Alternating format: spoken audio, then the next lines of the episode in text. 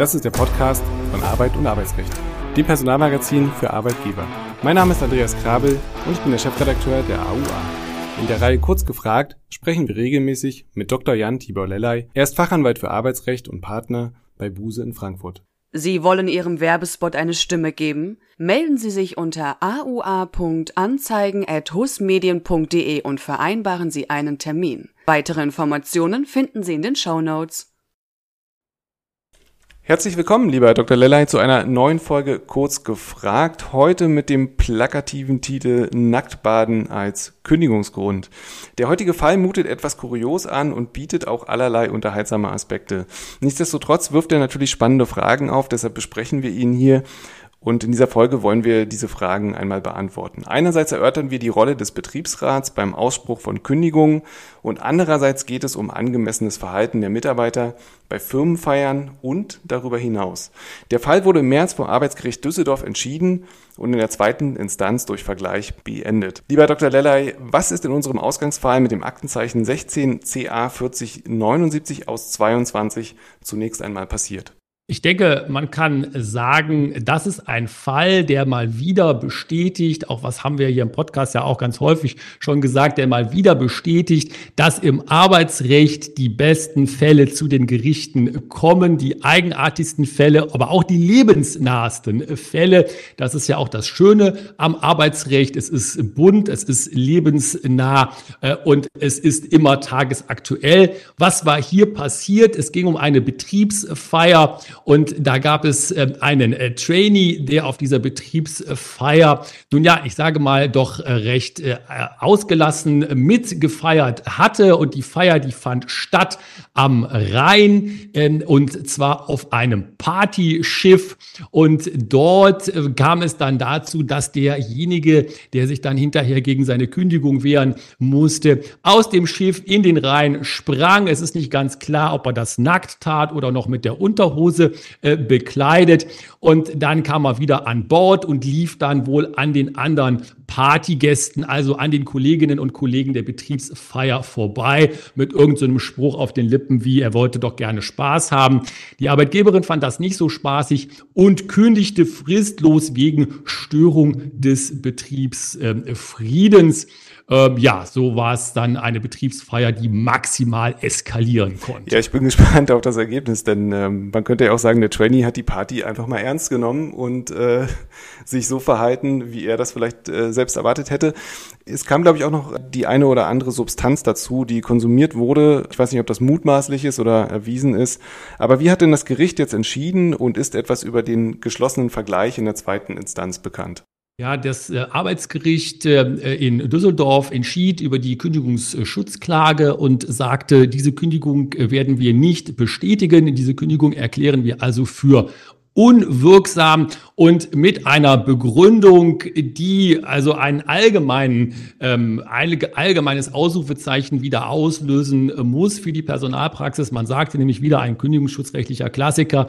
Es gibt hier eine fehlerhafte Betriebsratsanhörung, denn man habe in der Betriebsratsanhörung unrichtig geschrieben, er sei nackt in den Reihen gesprungen. In Wirklichkeit habe er eine Hose oder eine Unterhose noch getragen. Das hat also das Arbeitsgericht als so gravierend gravierend fehlerhaft in der Betriebsratsanhörung bewertet, dass man die Kündigung für unwirksam ähm, erklärte. Das Ganze ging dann noch in die Berufung und auch da gab es im Ergebnis dann wohl für die Arbeitgeberin Schwierigkeiten, denn das Landesarbeitsgericht, das riet zu einem Vergleich ähm, wohl aufgrund der Prozessaussichten, die wohl nicht so ganz rosig waren für die Arbeitgeberin.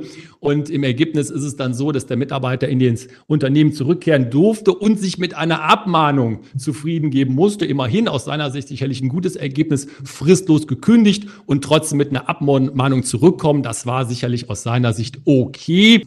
Was ist eine Firmenfeier rechtlich betrachtet? Handelt es sich um Arbeitszeit und kann die Teilnahme verpflichtend angeordnet werden, um das Ganze jetzt nochmal herauszuheben und ganz allgemein zu betrachten?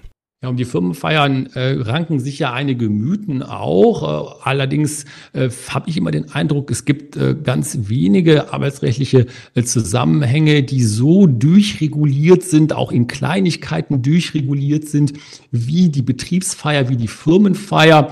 Und ganz äh, richtig mit der Frage, fängt man ja nun an, ist es also eine, Arbeits, äh, eine Arbeitszeit, die da verbracht wird auf der Firmenfeier? Und da ähm, sagt also die Rechtsprechung, ähm, das ist ist es immer nur äh, dann, wenn die äh, Veranstaltung während der Arbeitszeit, auch der vertraglich geschuldeten Arbeitszeit, der regulären Arbeitszeit äh, stattfindet. Andernfalls ist es eine private Zeit, die da investiert werden muss von den Kolleginnen und Kollegen. In dem Sinne gibt es ja auch keine rechtliche Teilnahmepflicht. Häufig ist das ja auch gar kein Problem. Es gibt meiner Erfahrung nach ganz wenige Firmen, Feiern oder Betriebsfeiern, die wirklich mit Rechtspflicht durchgesetzt werden müssen. Aber im Rechtssinne, in dem Sinne gibt es keine äh, Teilnahmepflicht, wenn es außerhalb der Arbeitszeit stattfindet. Dann lassen Sie uns der Vollständigkeit halber ganz kurz die Frage klären. Arbeitnehmer sind also auch unfallversichert während äh, eines solchen Events? Ja, richtig. Das ist eine ganz wichtige äh, Folgefrage, die sich ja genau daraus ergibt, Herr Krabbe, wie Sie richtig ja sagen. Wenn ich mir sagen würde, ich könnte ja auf den Gedanken kommen, naja, halt, äh, wenn das jetzt nun in Anführungszeichen Privatzeit ist, sind die denn dann noch versichert? Also äh, gehen die da sozusagen ein Risiko ein, versicherungsrechtliches, sozialversicherungsrechtliches Risiko, wenn sie diese Firmenfeier besuchen? Äh, das ist aber auch äh, klar. Es gibt Rechtsprechung äh, dazu, die der Versicherungsschutz Schutz ist während der Betriebsfeier oder eines Betriebsausflugs grundsätzlich äh, gegeben und zwar für alles das, was da im Programm vorgesehen wird. Deswegen werden solche Feiern ja auch häufig mit dem Programm übrigens ähm, versehen. Und natürlich, und das ist ganz, ganz wichtig, es muss sich tatsächlich um eine echte Firmenfeier handeln, echte Betriebsfeier handeln, von der also die Arbeitgeberin als Einladende, von der geht das aus, die veranstaltet äh, das äh, und die äh, ist dann auch äh, sozusagen diejenige, die die Feier verantwortet. Dann nähern wir uns noch einmal dem Ausgangsfall. Welches Verhalten darf der Arbeitgeber entsprechend erwarten oder gar vorschreiben? Es gelten ja sicher ganz andere Regeln als im Arbeitsalltag. Die gelten ganz sicher und das ist ja auch der Spagat, um es vielleicht einmal so zu sagen, der bei solchen Feiern manchmal, ich will gar nicht sagen häufig, aber doch manchmal, vielleicht sogar auch ein bisschen mehr als manchmal auftritt, dass man ja einerseits sagt als Arbeitgeberin, naja, das soll ja schon eine lockere Runde sein. Wir möchten nicht, dass ihr da alle wie eine Trauergesellschaft am Tisch zusammen äh, sitzt und euch nur äh, schweigend anstarrt. Das soll ja äh, das soziale Miteinander miteinander fördern, das soll ja auch zum Teambuilding beitragen, das soll die Unternehmenskultur fördern, die Unternehmenskultur ja vielleicht auch darstellen, gerade auch wenn man jetzt sagt, da werden auch alkoholische Getränke ausgeschenkt. Und da kommt man dann häufig in diesen Spagat rein, dass man sagt, naja gut, wo ist denn dann die Grenze? Denn die Grenzen, die möchte man ja auch einhalten, man möchte dann, dass Grenzen nicht überschritten äh, werden, sodass man sagen kann, ein lockerer Umgangston, der ist sicherlich angebracht und auch ganz ganz, ganz häufig erwünscht, aber eben in den Grenzen des Üblichen. Da gibt es dann solche Dinge wie, darf da geduzt werden oder nicht geduzt werden oder darf man das Du wieder zurücknehmen nach der Feier und, und, und. Aber man muss auch sagen, dass es immer wieder Fälle gibt, die dann tatsächlich so eskalieren, dass da Kündigungen ausgesprochen werden. Der Fall, über den wir hier gerade gesprochen hatten, ähm, der war ja sozusagen nur auf diese eine Person bezogen, aber auch gerade in Situationen, wo beleidigt wird, wo Tätlichkeiten angedroht werden unter Alkoholeinfluss. Das sind also natürlich die Grenzen, die man auf keinen Fall überschreiten darf äh, und auch sicherlich einiges schon davor.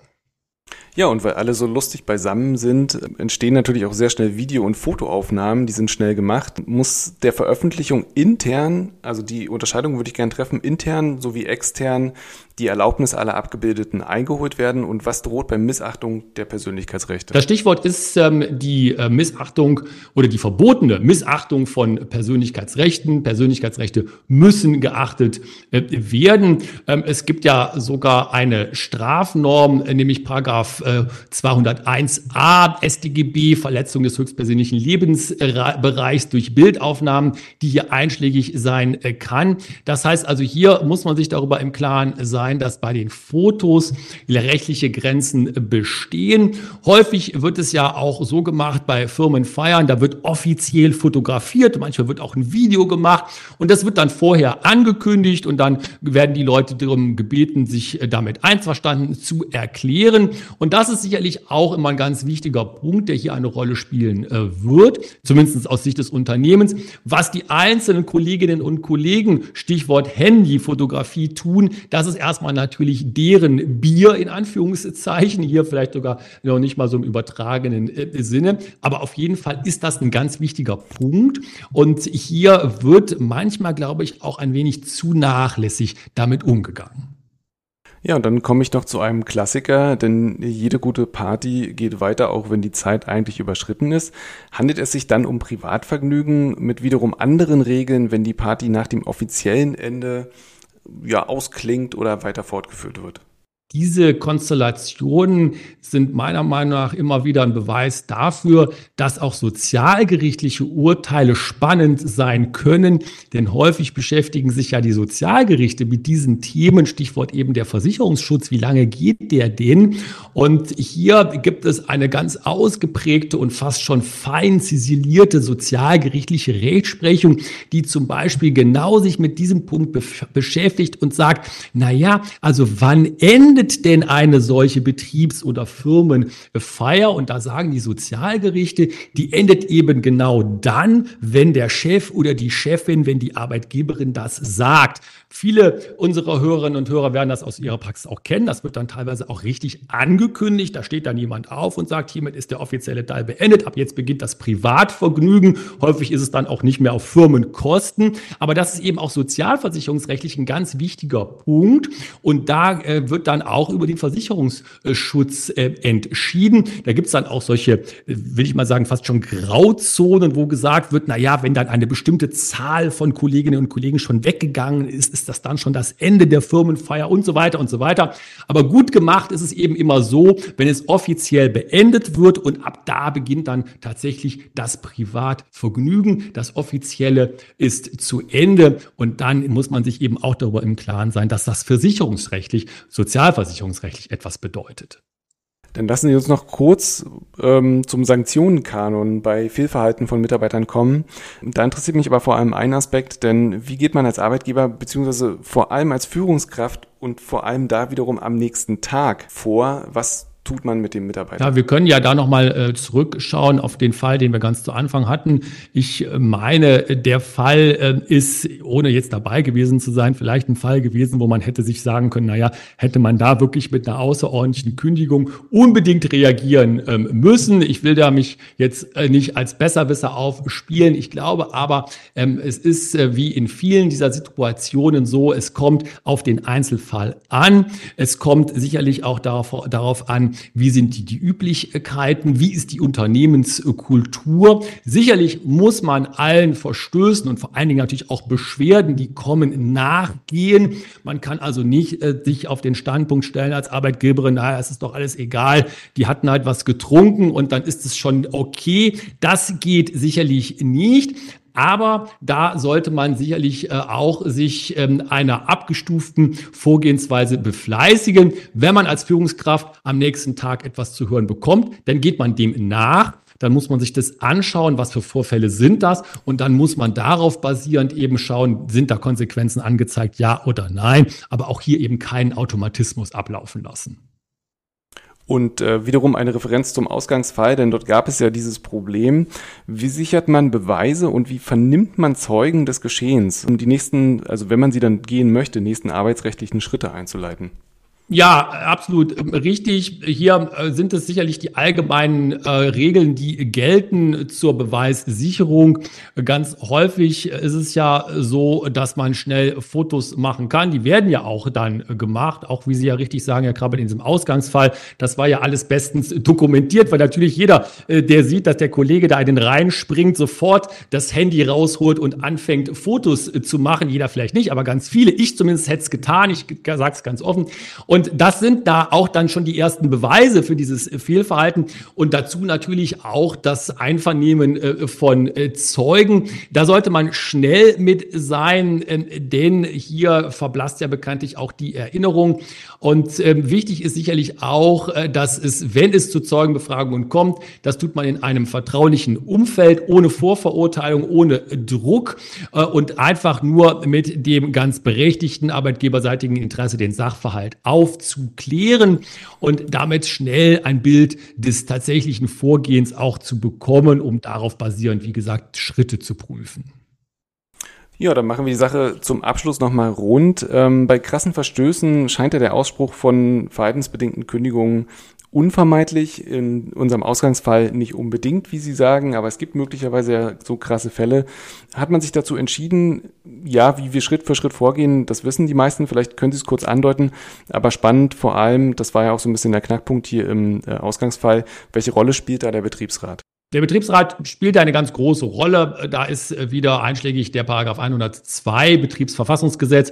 Der Betriebsrat muss vor jeder Kündigung angehört werden, ob das eine außerordentliche oder eine ordentliche, fristgemäße oder fristlose äh, Kündigung ist. Und die Betriebsratsanhörung, und das, wie Sie ja richtig sagen, Herr Krabbel, war ja auch in Schwierigkeiten, für Schwierigkeiten in dem Ausgangsfall, die muss eben wasserdicht äh, sein. Und da ähm, ist es nach wie vor so, dass das von den Arbeitsgerichten sehr, sehr streng überprüft wird. Hier muss man also als Arbeitgeberin sich darüber im Klaren sein, der Sachverhalt, der muss richtig mitgeteilt werden. Es gibt ja diesen berühmten Grundsatz der subjektiven Determinierung. Das heißt, Arbeitgeberin muss schon das mitteilen, was sie selber denkt, was richtig ist. Äh, aber das muss es dann eben auch sein. Und da muss man dann, und dann kommen wir zu der Sachverhaltsaufklärung, vorher die Arbeit gemacht haben. Man muss also wissen, welchen Sachverhalt teile ich dem Betriebsrat denn mit. Ich muss also wissen, den Sachverhalt, den ich mitteile, da bin ich auch von überzeugt, das kann ich ich auch belegen, dass der sich so zugetragen hat. Und ich mache es nicht zum Beispiel so, dass ich sage, naja, ich nehme mal die, die schlechtmöglichste Variante für den Betroffenen oder die Betroffene äh, an. Und äh, dann würde man sicherlich auch immer wieder die Frage sich stellen müssen, das ist ja hier in den Fällen nicht so gewesen, ob möglicherweise vorher abgemahnt werden äh, muss, ähm, weil ja verhaltensbedingte Kündigung regelmäßig eine Abmahnung erfolgen, wenn es nicht ganz, ganz gravierende Vertragsverstöße sind. Das ist eben nicht gesagt bei den Firmen feiern. Häufig sind es Dinge, die vielleicht etwas niedrigschwelliger sind. Es gibt aber auch krasse Fälle. Aber auf jeden Fall muss man sich das natürlich auch vor Augen führen. Muss abgemahnt werden oder kann ich zumindest erklären, warum ich nicht abmahnen muss. Und das gehört natürlich auch dann wieder in die Betriebsratsanhörung. Ganz herzlichen Dank, lieber Dr. Lellay. Wir haben jetzt genug Stoff mitgenommen, um, traue mich das gar nicht zu sagen, weil wir haben ja noch Sommer, aber ähm, demnächst starten ja die Planungen für die Weihnachtsfeiern und ich glaube, das war ganz hilfreich heute. Ganz herzlichen Dank für diese Folge. Wir hören uns beim nächsten Mal. Tschüss, bis dahin. Dankeschön. Ciao, ciao. Lernen Sie das AUA-Magazin kennen mit dem kostenlosen Probeabo. Es erwarten Sie Fachexperten mit rechtssicheren Aussagen, aktuelle Themen mit Anwendungsfällen für Ihren Alltag, verständlich formulierte Gesetzesänderungen und Arbeitshilfen in Form von Checklisten, Musterklauseln und Praxistipps. Besuchen Sie aua-online.de oder die Folgenbeschreibung für mehr Informationen.